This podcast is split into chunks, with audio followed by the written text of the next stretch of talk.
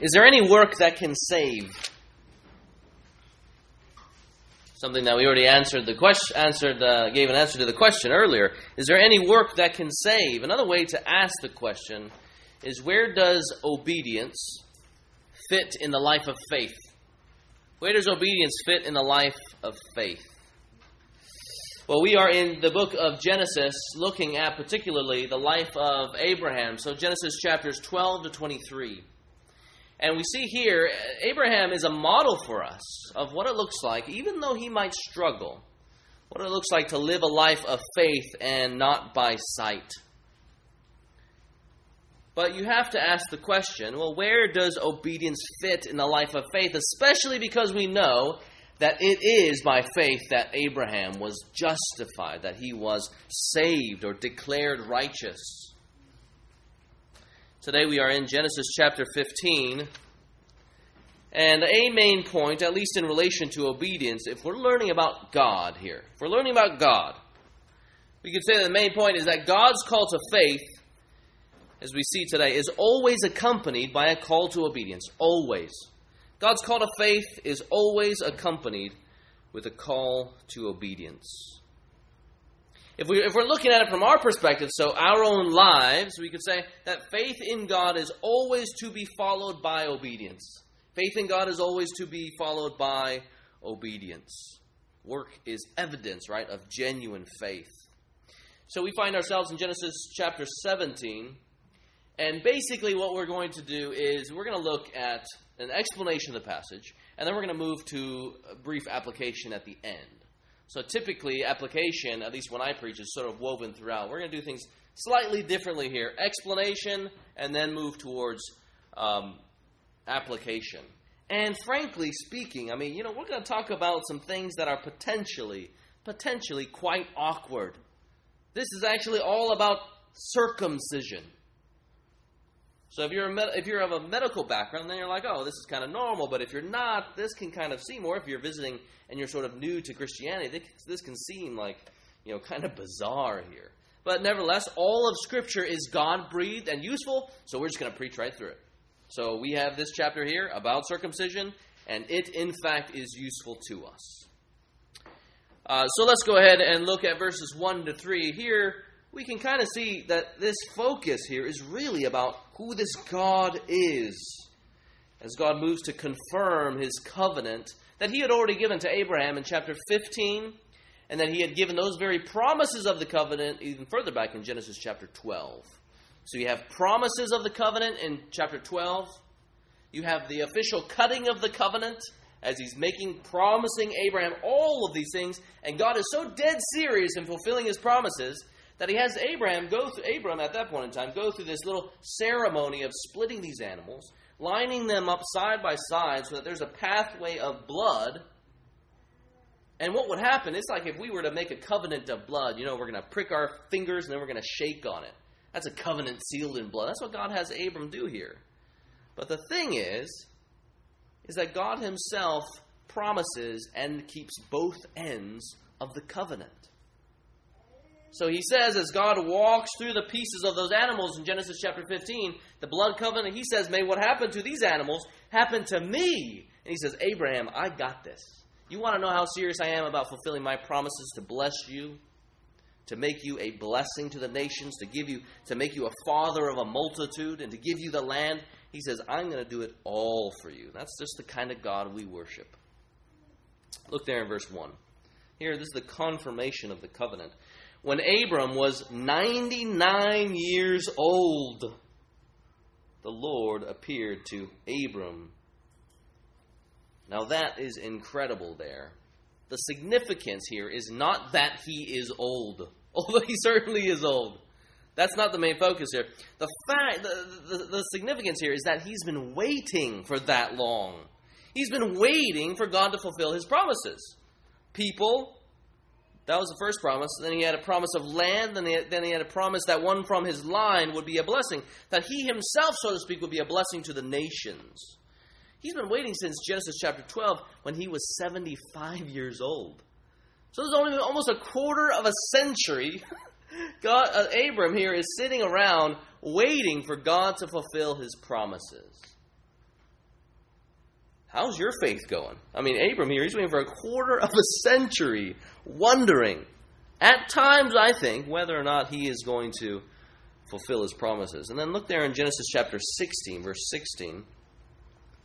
Um, impatience, you can tell, is taking over, right? He's waiting for a really long time. And in chapter 16, he, he, he and his wife Sarai, they wrongly try to force God's hand to begin the sort of domino process to make God fulfill his promises. And so they come up with their own plan and they say, okay, you know what? Me and Sarah, Sarah, we can't have a child, so hey, here's my maidservant Hagar. And eventually their plan works, or so it seems. The problem is that it isn't according to God's revealed will. And at that point in time, even though they don't have a child the way that God had told them he would bring about a child, it says there in Genesis 16 16, Abram was 86 years old.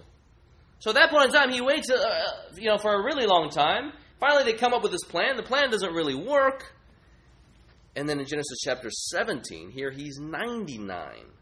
So they have to wait an additional 13 more years. Ishmael, whom they had in the last chapter, he's now 13 years old. And our passage finds Abram and Sarai in the middle once again of waiting on God. But God, in His grace, again comes to Abram. He says here, I am God Almighty. We looked at this name before, and this name really carries with it the significance that God is over all of creation, the very creation that He had made. He creates and He possesses it, all of it. So in Genesis chapter 12, when, when Abram is really doubting and he wants a sign, God brings Abram out to behold the stars. Yes, that they are many, but more importantly, that he is the God who made them. And just as he created all those things from nothing, so he's going to create one individual child from Abram and Sarai, even though they are barren. God is transcendent above his creation. He is Lord of his creation. God is the God of the heavens who owns everything and has the right to everything. But here we see that this God, this great, magnificent God, is also the God who draws near to his people in their waiting. So, what does he say? He tells them, I am God Almighty. He gives them two commands walk before me and be blameless. Walk before me and be blameless. So here he, we see that this God Almighty is doing and commanding what only God Almighty does. He commands them. And he calls them to do these two things. And it's important to realize here that, that God had created man in the beginning, right? Adam and Eve. And they were supposed to be in relationship with him. And they were his vice regents or his representatives of the world. They were made in his image. And so, as they were to exercise love to one another and care for God's creation, they were very much like little kings of the great king. And when all of creation was supposed to see Adam and Eve, they were supposed to see a little bit of God Himself. And that's actually what God is doing with Abram here. He's recreating His people by using this formerly, uh, this guy who had grown up in a former pagan background and this barren woman, and he is going to recreate a people who seek to serve him. Because we know that Adam and Eve in the beginning, just like us all, failed to obey God. Instead, they sinned. They were supposed to be little kings of this great king, but they sort of wrestled their own autonomy, if it were even possible, away from God Almighty. And so they did what they wanted to do. That's the very essence of sin. It's rebellion against God. It is, in fact, treason against God if he is the king. So he says here, Abram, you will be my representatives. First, walk before me. And this, this, this, uh, this description of walking, really, that just describes all of life. He's saying, in all of your life, in all of your walkings, you walk before me. When this is used of God, this walking aspect, as he goes before his people, uh, here we can think of protection and guidance. But then when it's used of man, here, men are to be used as God's diplomatic representatives. They're supposed to represent God in all of our dealings, in all of our walkings. Like in Hacienda Heights over this last week, as you interact with folks at the hospital giving birth and the nurses who are serving you. If you go to Starbucks here, you are walking before God in all of our aspects, all the aspects of our lives, representing His righteousness. his blamelessness, his holiness. That's why he says there, secondly, be blameless. He's not so much saying, you know, you should be perfect. Certainly, God demands perfection. But here, it's not so much that they should be perfect. This is more like walk uprightly, walk above reproach. And this here is in direct uh, connection with the fact that God's intention for Abram was that he would be a blessing to the nations, bringing God's blessing to the nations as his priest. And then you got the purpose there as the word continues. It is that God may make my covenant between you and may multiply you greatly. Now, this here says, make my covenant. So you might be wondering, okay, is God giving, is there two covenants here? Because he had cut or established a covenant in Genesis chapter 15. Here he is seen to make a covenant. Actually, that language, make my covenant, it doesn't mean that you're, you're starting something new. It just means that God is, is, is making this thing with this person, but it's not necessarily new. The language of newness or formal establishment or cutting a covenant, that's used in Genesis chapter 15. That's why we got the promises given of the covenant in 12. We have the cutting or the formal establishment with the ceremony of the cutting of the pieces. That's in Genesis chapter 15. And then in 17, we have a confirmation. And here we have this general language, right? We have general language like make or give. So God Almighty Himself draws near to Abram, tells him once again, announces that He's going to do this for Abram, all by His grace. And Abram's response is to fall on his face before God, before El Shaddai. That's the name there, God Almighty. That's translated into English. That I may make my covenant between me and you and may multiply you greatly. Then Abram fell on his face. He's before the creator of the universe. Again, in his grace, God has drawn near to him. And then he moves, the, the passage moves from verses 4 to 21. God here gives his promises. In the beginning and the end, they concern first Abram and then Sarai. And in the middle, you have the covenant requirements. So let's go ahead and look at the, the covenant promise reiterated to Abram. I'll go ahead and read verses 4 to 8. And God said to him, Behold, my covenant is with you, and you shall be the father of a multitude of nations. No longer shall your name be called Abram, but your name shall be called Abraham. For I have made you the father of a multitude of nations. I will make you exceedingly fruitful, and I will make you into nations, and kings shall come from you. And I will establish my covenant between me and your offspring after you throughout their generations for an everlasting covenant to be God to you and to your offspring after you. And I will give to you and to your offspring after you the land of your sojournings, all the land of Canaan for an everlasting possession, and I will be their God. He's received the promises before, actually. You know, father of a multitude, father of nations. It's very similar to what God had promised him earlier. But here, what God does in doing something a little new is he changes Abram's name to reflect the realities of the covenant. Now, I'm sure in those days, some of them, we must admit, in, in, let's say the quarter of a century he's been waiting, I'm sure he struggled with unbelief. He probably thought this was again all part of God's cruel joke at times. Why is that? Because the name Abram, as we mentioned before, means exalted father. Exalted father. And there is tragic irony here, as commentators note. I mean, for 86 years, he has the glorious name Exalted Father, but is the father of none. I mean, can you imagine getting married? Right? 86 years old. You know, you, after you get married, you're 86 years old. You don't have any children. You're expecting to have children. And then every time someone says, Hey, Abram, hey, Abram, you know, you have a constant reminder through your own name of your inability, your lack of ability basically his impotency. And then at 86, Sarai gives birth to Ishmael, and and uh, or sorry, Hagar gives birth to Ishmael, and he goes from being a father of none to exalted father of one. And then for 13 more years, right, he knows that they're going to have a child, he and Sarai, but yet he only has one child, exalted father. And then, you know, God comes to him here, and he says, I will make you exceedingly fruitful. But yet, all he has to show for his fruitfulness that God has promised him is just this one child from a maidservant. Whom God says, no, he's not. This guy's not going to be your heir. So he changes his name from Abram, exalted father, to Abraham, father of a multitude, or father of nations. Now, of course, God sees what Abram cannot see in the moment. And so, once again, he's left uh, needing to trust, to have faith in God, and not to walk by sight.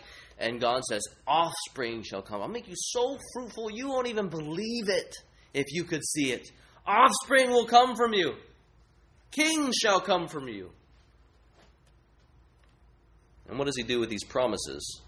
I would be tempted to, at least. I would be tempted to say, okay, you know, there goes God again, talking about all those promises that He's given to me over and over and over again. It's been a quarter of a century, and yet nothing's really been done. But never, never mind what Abram thinks, or Abraham as he's known now, because God is a God who promises, but a God who actually keeps his promises. Verse 7 And I will establish my covenant between you and your offspring after you throughout their generations for an everlasting covenant. Now you can imagine, you know, we have little faith sometime, even though we might come to God and say, I believe, help my unbelief, Jesus.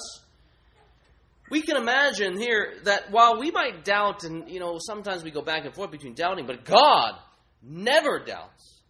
When He brings these promises, is every intention, every knowledge of the complete future, and He knows exactly whom he will establish his covenant with. All of your offspring after you, throughout their generations. So here, God knows that this promise here that he gives Abraham, even though Abraham has to wait, this is an exceedingly expansive promise and an everlasting promise. It is an everlasting covenant. You know, oftentimes, you know, as we read uh, 12, 15, and 17, those chapters of Genesis, we're tempted to think that uh, the blessings are the biggest deal here of this covenant. The blessings are important. But what's more important is the fact that God here is giving relationship to people. So when he commits himself to Abraham and is drawing, wanting Abraham to live by faith and not by sight, he's wanting him to not have faith in the, the blessings that he's going to get, but in the God that he serves, in God Almighty, the God of the universe, the God who brings him out. To look at all those stars and says, "I just I flung every single one of those into space, so I'm going to fling a baby into her womb." God here is this is relationship here. It's relationship inherent with a covenant with God. This is El Shaddai, God Almighty, drawing near to Abram. And he says there, the word says, and I will be their God in verse 8. I mean, that's fantastic here. He's going to vindicate his own name as he recreates his people, as he causes them one day to walk by faith, as he changes their hearts, and I will be their God, without doubt. He sees what Abraham can't see. And Abram is supposed to trust in him and to walk by faith and not his own sight, but trusting in God's vision, God's sight his knowledge, his wisdom, his power, his faithfulness. And even though this episode here takes place at the front end of God's plan of salvation history, of course, he already knows the end. So, what he establishes here, he sees all the way straight through Christ and how Christ will be the ultimate fulfillment of the blessing to the nations because he alone can die on the cross bearing our sins. And that salvation then would be uh, spread out to the nations. So, those are the promises that God reveals or reiterates to Abraham. What are the covenant requirements? Look here in verses 9 to 14. What are the covenant requirements? I'll go ahead and read that.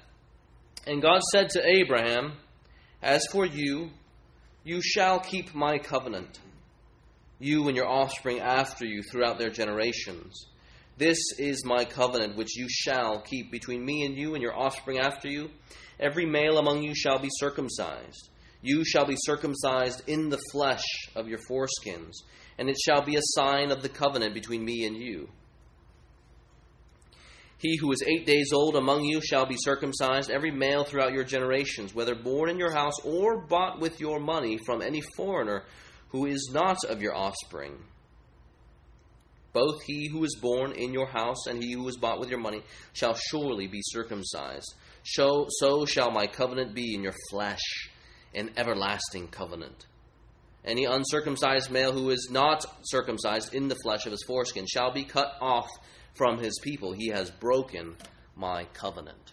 So, first thing to note here when it comes to the covenant requirements, there are actual uh, expectations. So, obedience is commanded. God had called Abraham to believe. Now he says here, now you shall keep in 9 and 10. It's, it's mentioned two times. You shall keep it. Those the, there, there are actual expectations here. What are the requirements? Specifically, circumcision. Again, this is kind of odd. You know, we're going to give basically an hour to talking about circumcision on a Sunday morning. Uh, so we got to address some basic questions. So, what is it? It's the cutting and removing of the foreskin of the male reproductive organ. As we look at this covenant confirmation requirement, we have to understand it, though, in light of God's intention to create a whole new people. Did you notice who should be circumcised? Look there in verse 12.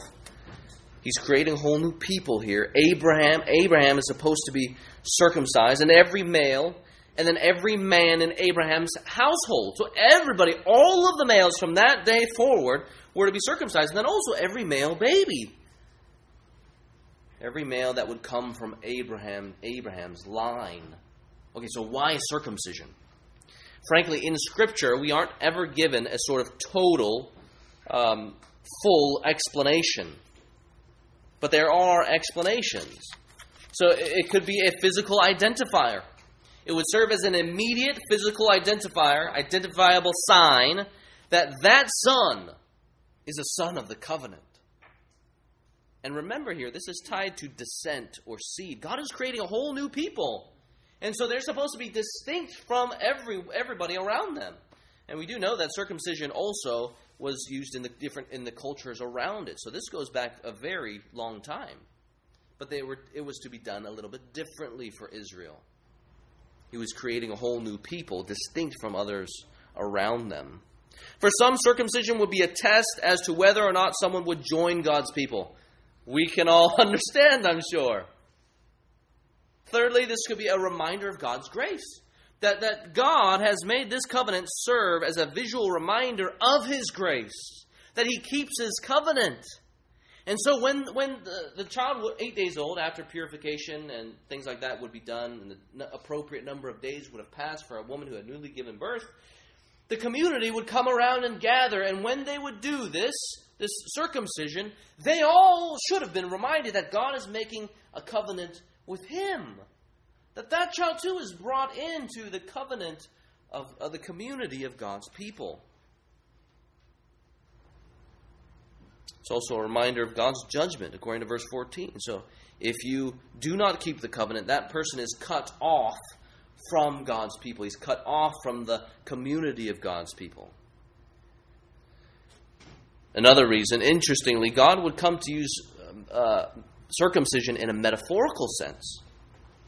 So if circumcision amongst God, God's people meant dedication to Yahweh, God Almighty, if it meant belonging to the covenant community, if it meant consecration, be, then being an uncircumcised man came to mean the exact opposite. So later on in the Old Testament, when God's people were guilty of not loving God, even though they were in the covenant community, even they were guilty of not loving God, even though they were outwardly circumcised, they were outwardly supposedly dedicated to serving God and consecrated to God's use. God says that they had uncircumcised hearts. So, what he instituted here, he knew, as God knows everything, he was going to use this thing to describe a heart that was not dedicated to God, a heart that rebelled against God. So if you were not consecrated to God, you might have also not only an uncircumcised heart, but an uncircumcised lip, uncircumcised lips, uncircumcised ears. So you see the spiritual significance behind the physical? There is a spiritual significance behind the physical that God was going to use here in this practice of circumcision. If your heart was uncircumcised, It was your heart that was not given over to God. Now, some of us are probably wondering as we look at verse 14, as we know that judgment was to be there, a cutting off was to be there if a man was not circumcised. So, so is he saying that we are saved somehow by works? That we are saved, that God Himself is building a system of salvation by works? Because they, if they didn't do it, then they were entirely cut off from the covenant community, for not walking before God, for not being blameless. This again brings us back to the spiritual reality behind or undergirding this physical sign. So I'm sure we would all agree, no doubt, that someone who refused to obey God's Almighty God Almighty's command to be circumcised, if you're going to say, no, not going to do that, you're showing a rebellious heart because this is God Almighty calling us to do this. If you don't circumcise your male, of course you are cut off from God's people because you yourself have an uncircumcised heart who is not given over to God. But we have to keep in mind, too, that equally true is the fact that just because you were circumcised didn't mean that you loved God at all. Circumcision did not guarantee salvation. Ishmael, later on, is circumcised.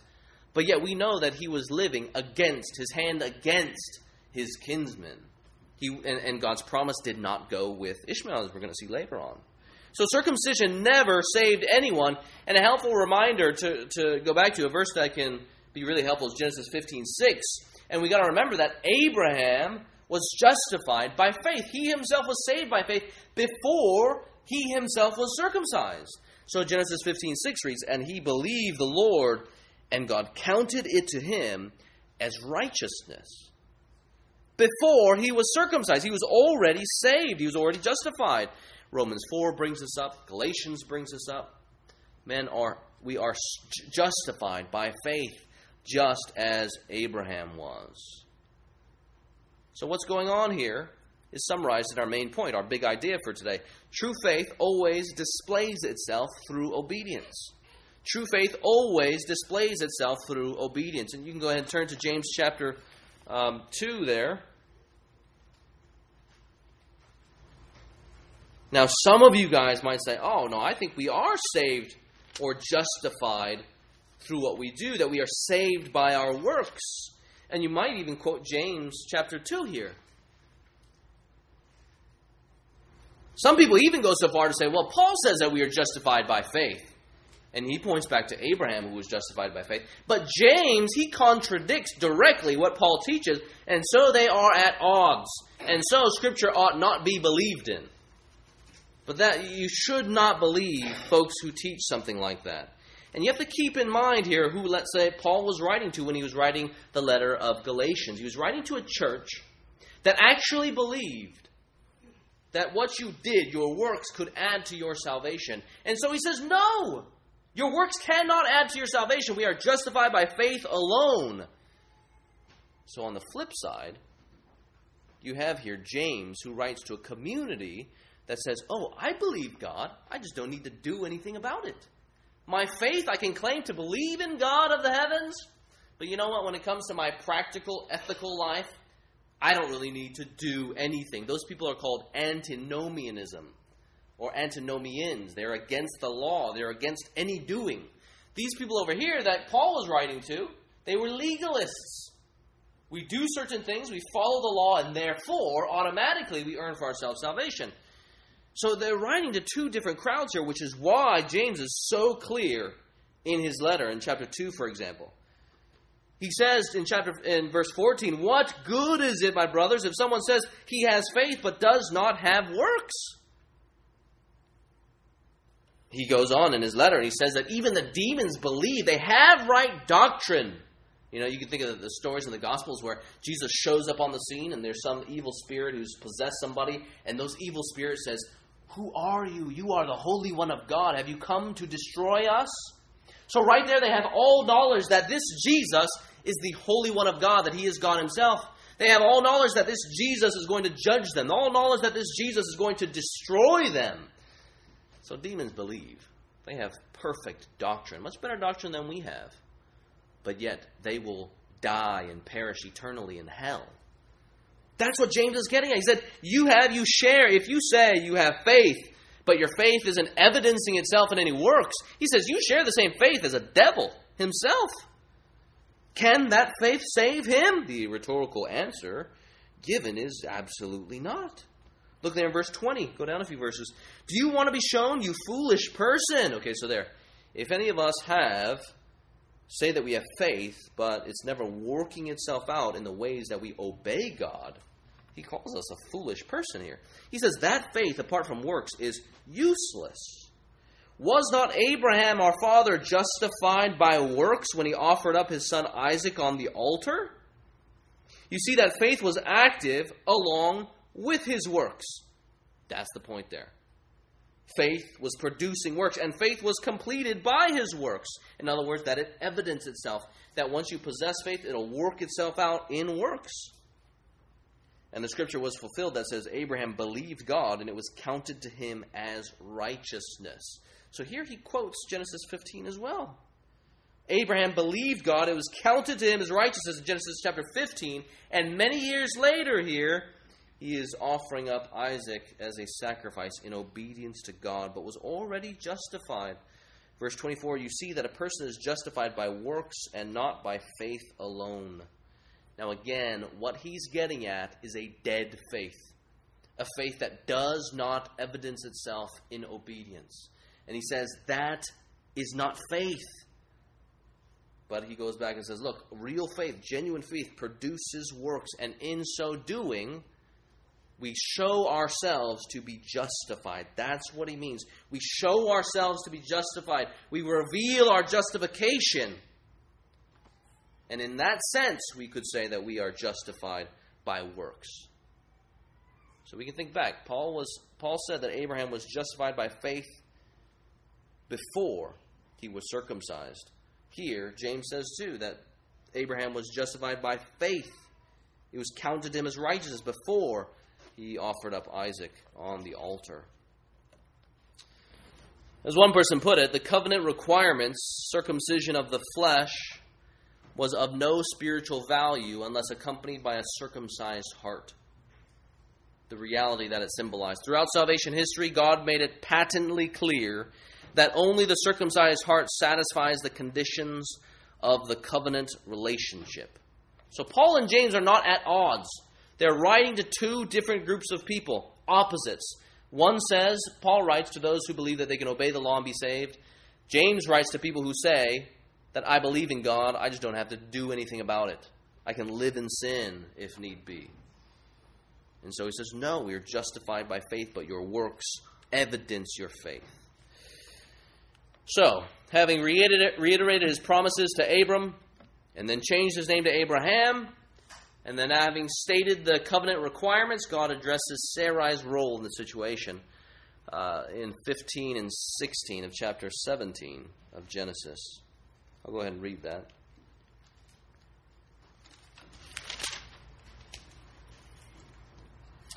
And God said to Abraham, As for Sarah your wife, you shall not call her name Sarai, but Sarah shall be her name.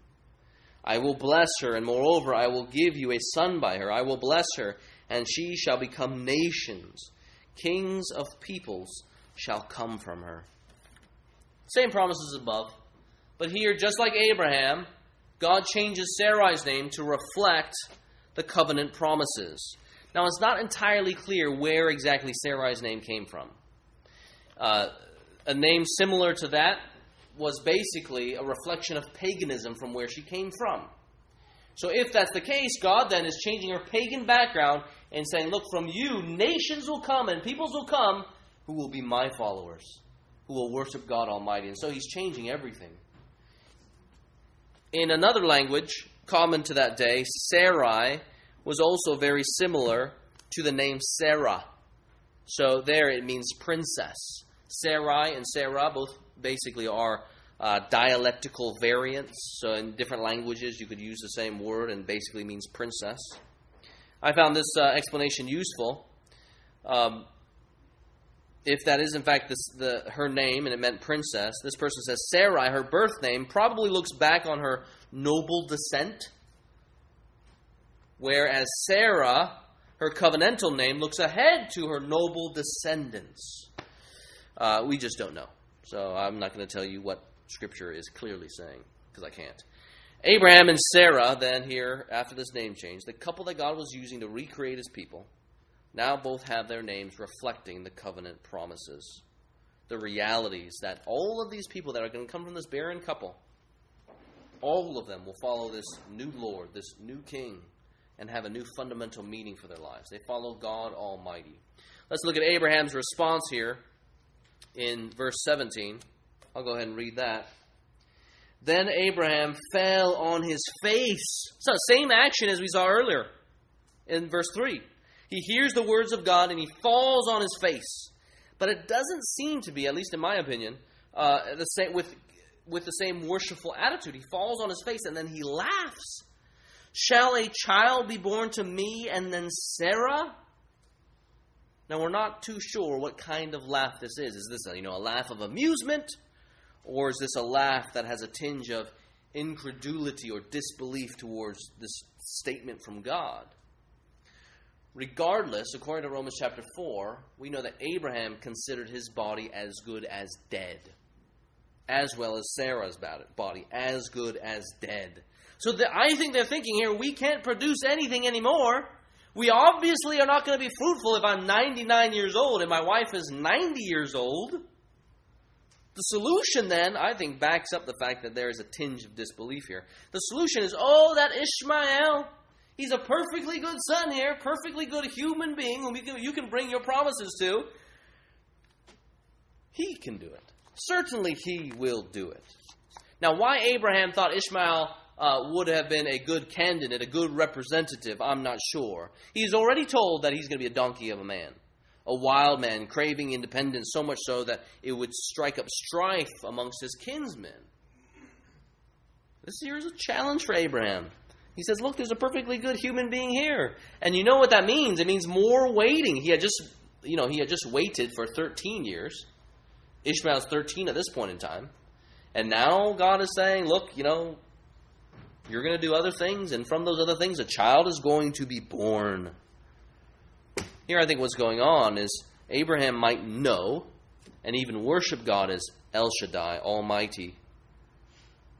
But what God is doing in all of this waiting, He's teaching Abraham to really trust that God is El Shaddai, that God is the Almighty One. Same with Sarai.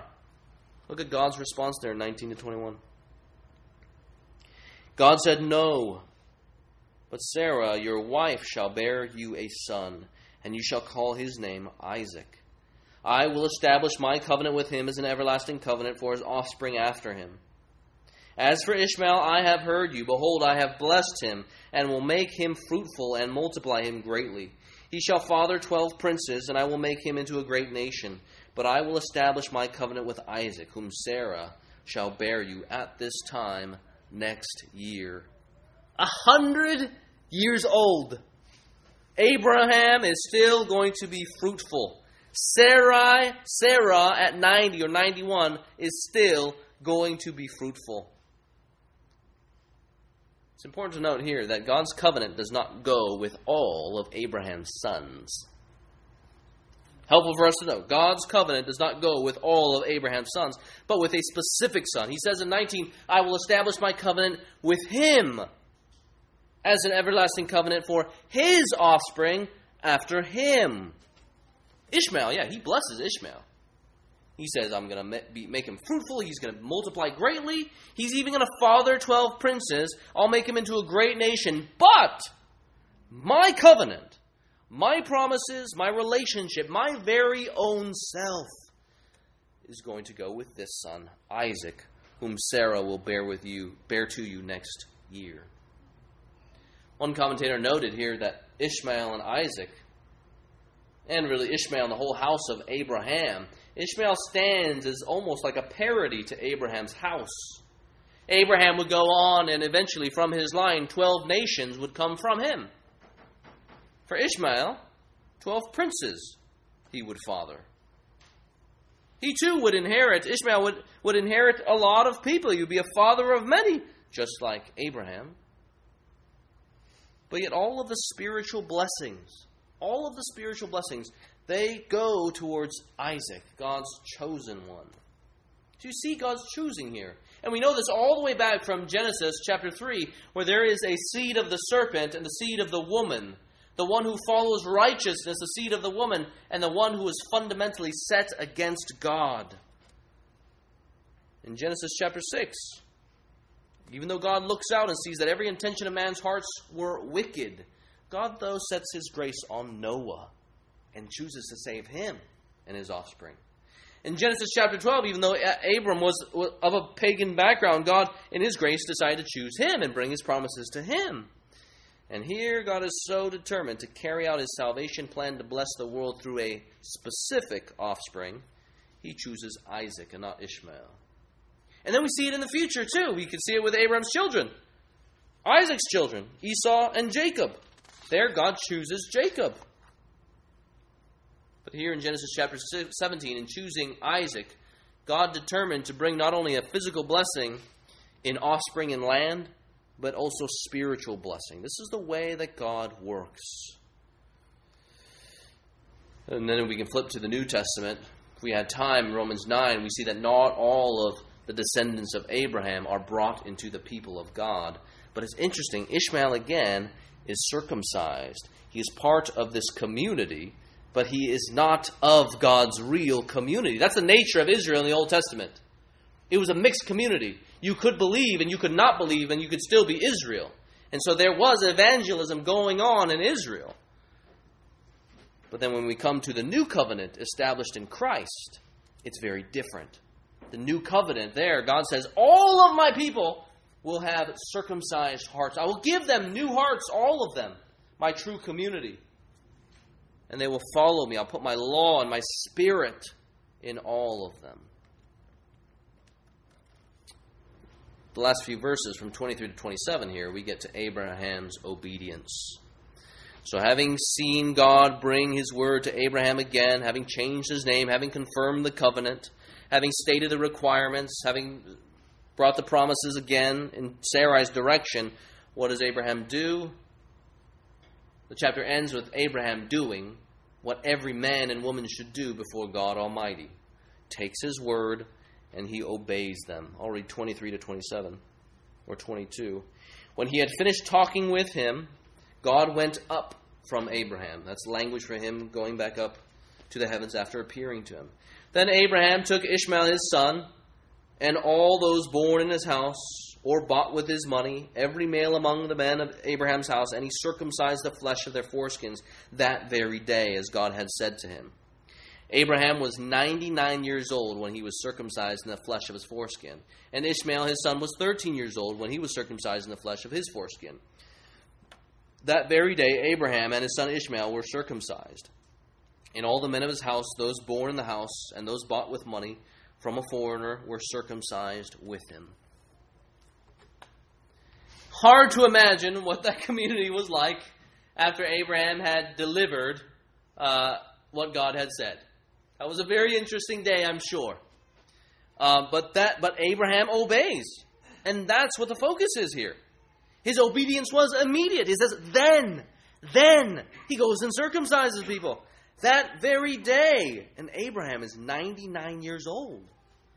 Obedience is also total. So everybody that God commanded to be circumcised was circumcised.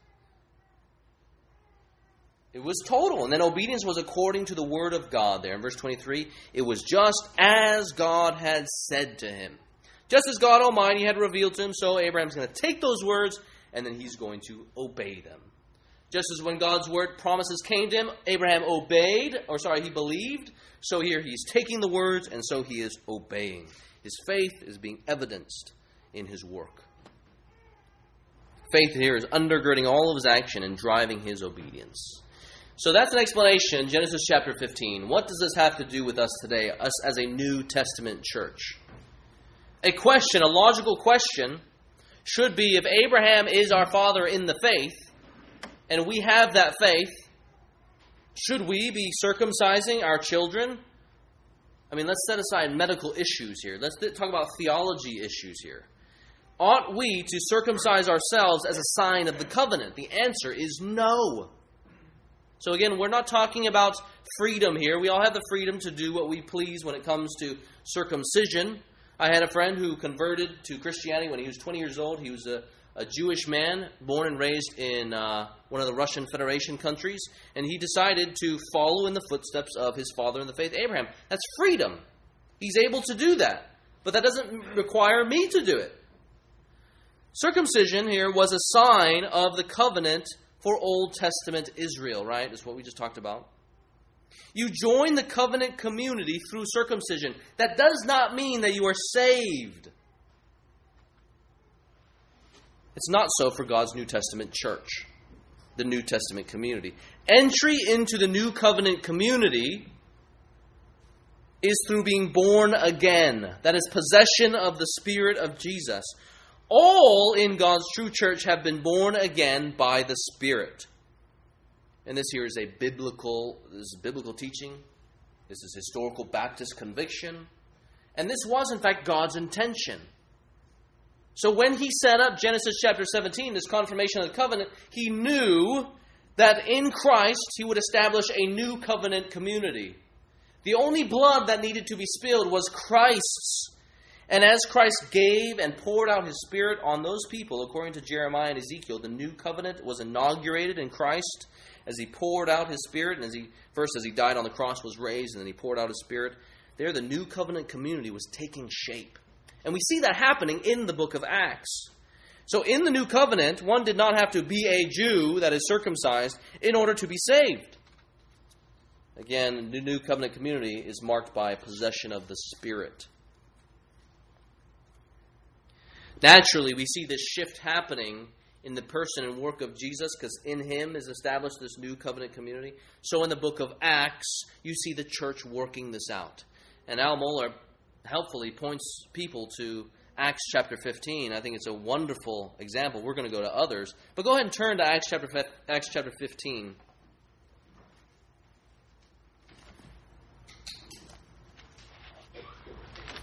Now, to, to catch you up to speed about what's going on here, lots of people are being saved. Jesus has been crucified, he has been resurrected, he pours out his Spirit in Acts chapter 2, fulfilling Joel's prophecy that says that all sorts of people are going to have the Spirit. And the gospel of salvation, too, is being carried out to the ends of the earth, as there is salvation in no other name but Jesus's. And God here is redefining his people. First, the peoples of the world will stream to salvation in Christ. Gentiles would receive the Spirit too, in a new and unique way in Christ. And then, number two, all in the new covenant community have the Spirit, which is why you see in the book of Acts it starts from Jerusalem, Judea, Samaria, to the ends of the earth, and you see that the, the disciples are going out in that pattern, spreading the gospel, and the Spirit is following the gospel as well. The Spirit's going to the ends of the earth just as the gospel is, and in union with the gospel. So, in the book of Acts, in Acts chapter 10, Peter preaches the gospel to Jews and Gentiles, and both are saved, okay? Both are saved. Now, keep in mind, we're asking the question is should Gentiles be circumcised as a marker of entry into the covenant community? So, naturally, the Jews are wondering well, what's going on? We have Gentiles added to the number, and we have Jews. And so, look in Acts chapter 15, verse 1. Some Jews, you know, remember, they're working this out. But some men came down from Judea and were teaching the brothers, unless you are circumcised according to the custom of Moses, you cannot be saved. And after Paul and Barnabas had no small discussion and debate with them, Paul and Barnabas and some of the others were appointed to go up to Jerusalem to the apostles and the elders to inquire, to talk, to discuss about this question. Skip down to verse number 6 the apostles and the elders were gathered together to consider the matter. This is a big deal. And after there had been much debate, Peter stood up and said to them, Now, Peter is a Jew. Peter stood up and said to them, Brothers, you know that in the early days God made a choice among you, that by my mouth the Gentiles should hear the word of the gospel and believe. And God, who knows the heart, bore witness to them by giving them, that is the Gentiles, the Holy Spirit just as he did to us. So that's the sign of the new covenant. The Gentiles have the Spirit. Verse 9, and he made no distinction between us and them, having cleansed their hearts by faith. Now, therefore, why are you putting God to the test by placing a yoke on the neck of the disciples that neither our fathers nor we have been able to bear? So he's talking about circumcision. He calls it there a yoke on the neck, a burden. Verse 11, but we believe that we will be saved through the grace of the Lord Jesus, just as they will. Not by the law, not by circumcision, but by grace through faith in Christ and his work on the cross. And James, the brother of Jesus, the leader of the Jerusalem church, this is how he responds. Verse 19 Therefore, my judgment is that we should not trouble those of the Gentiles who turn to God, but should write to them to abstain from the things polluted by idols. Because they were wrestling things too, right? They were coming out of a pagan society, a pagan background, and embracing Jesus Christ. So they too needed to follow and obey God's command. Verse 20, but we should write to them to abstain from the things polluted by idols, and from sexual immorality, and from what has been strangled, and from blood. For from ancient generations Moses has had in every city those who proclaim him, for he is read every Sabbath in the synagogues. He says, Let the Jews be Jews, those who follow Jesus. That's their freedom. The Gentiles, though, this yoke of burden, this trouble, if we put it on them, and in fact would hinder them, it would be a stumbling block to them. And according to Acts 15 19, because it is no longer necessary, the circumcision is no longer necessary, because Jesus has circumcised their hearts by his Spirit. In Christ, we all have the circumcision of the heart. That's spiritual realities. Spiritual realities. It's why Romans 2:29 says circumcision is circumcision of the heart by the Spirit. Now the reason why we're spending so long talking about this theological matter is because it can be so confusing here. But here it is not required. It is trouble. It is a yoke of burden. Circumcision, Paul says, is by the Spirit. Another text. Colossians 2. Go ahead and turn there.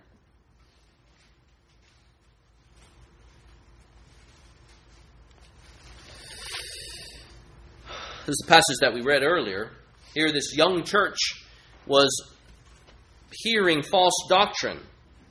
And it seems to be that one of those false doctrines was that they needed to be circumcised. This is a, a Jewish and Gentile church. And Paul writes to them to stay the course. You trust in no one's work other than the work of Jesus Christ, who died on the cross for sins. Verse 11, he says, In him, that is in Jesus, basically having repented of your sins and having trusted in him, in him you were circumcised. Okay, so whatever needed to be done has already been taken care of to not get cut off from God, from the people of God. but he says you were circumcised with a circumcision made without hands. Well, how then do we get circumcised without hands? It's by putting off the body of the flesh, that is sin, by the circumcision of Christ, having not been cut with hands, not by flint stones with the rest of the people, this new covenant community, but having been buried with him in baptism, in which you were also raised with him through faith in the powerful working of God, who raised him from the dead. And you who were dead in your trespasses and the uncircumcision of your flesh, God made alive together with him, having forgiven us all our trespasses by canceling the record of debt that stood against us with his legal demands. This he set aside, nailing it to the cross. He disarmed the rulers and authorities and put them to open shame by triumphing over them. So, those who are of the uncircumcision, if they believe in Jesus, they have spiritual circumcision. Those who would be dedicated to God, consecrated to God, belonging to the new covenant community where all have the Spirit of Jesus. So, if you have the Spirit of Jesus, you are a son or daughter of the covenant. Because remember, the covenant that Abraham had made with God, that God had made with Abraham, was fulfilled in Jesus. So we are all sons and daughters of the covenant. Those who, in the power of the Spirit, walk before God, as God calls us to walk before Him as His representatives, they would be blameless, generally speaking.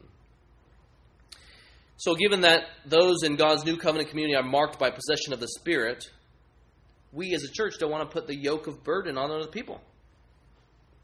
people who genuinely might desire to be saved. So if you're visiting with us today, you should ask yourselves, what is required of me to join the people of God? It's interesting, you know what? In verse 12 of Colossians chapter 2, he says that we have the circumcision of Christ having been buried with him in baptism. So then a natural question is does baptism save? Is baptism saving just because, you know, we get wet enough? Or some church particularly does something to us, maybe even when we don't have any faith. Does going through the waters of the so called baptism save anybody? The answer is no. It reflects, according to uh, Romans chapter 6, a union with Jesus Christ.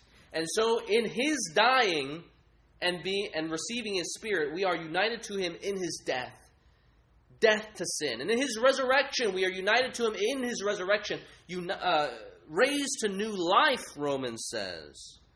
Colossians 2 describes. That happens in reception of the Spirit. A question then is what is the outward sign of the visible reality of having received the Spirit? It's baptism in the New Testament. Baptism is the outward visible sign that under that uh, sorry that comes after that shows the inward reality. That's why why Jesus commands it. He says, "If you have received the Spirit, if you have repented and believed, you be baptized as a sign." You know, the thief on the cross, he was not baptized, but yet he was saved. Does this mean that we should throw away baptism? Should we conclude that baptism, let's say, is a yoke upon our necks, a burden from those who want to be saved? Absolutely not. Why is that? Because you would be going against Jesus. Jesus commands all of his disciples to repent, to believe, and to be baptized as a public declaration saying to everybody that I indeed am a son of the covenant, that I have been cut off from the realm of sin and raised to new life. And in fact, that I believe in him alone, whose blood works powerfully enough who was indeed cut off for sinners, who bore the wrath of God, so that everyone who repents and believes would in fact be saved. So, what's the realities in your heart? Forget what you have done. Forget that you come to church every single Sunday. You read your word maybe, you know, seven days a week. Forget that you've been baptized. What's the spiritual reality in your heart? Do you have the Spirit? A mark of having the Spirit is that you would fundamentally choose to, de- you would desire the things of God. That He would change your heart, that you would live a life like Abraham does. Yes, is it difficult? Yes.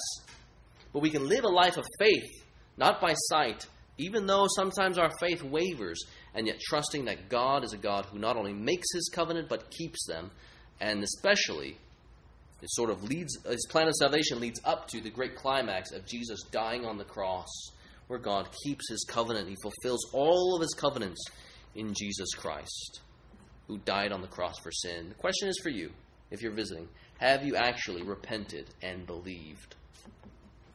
If not, repent and believe. Turn from your sin and trust in Jesus Christ. Abraham believed God, and it was credited to him as righteousness.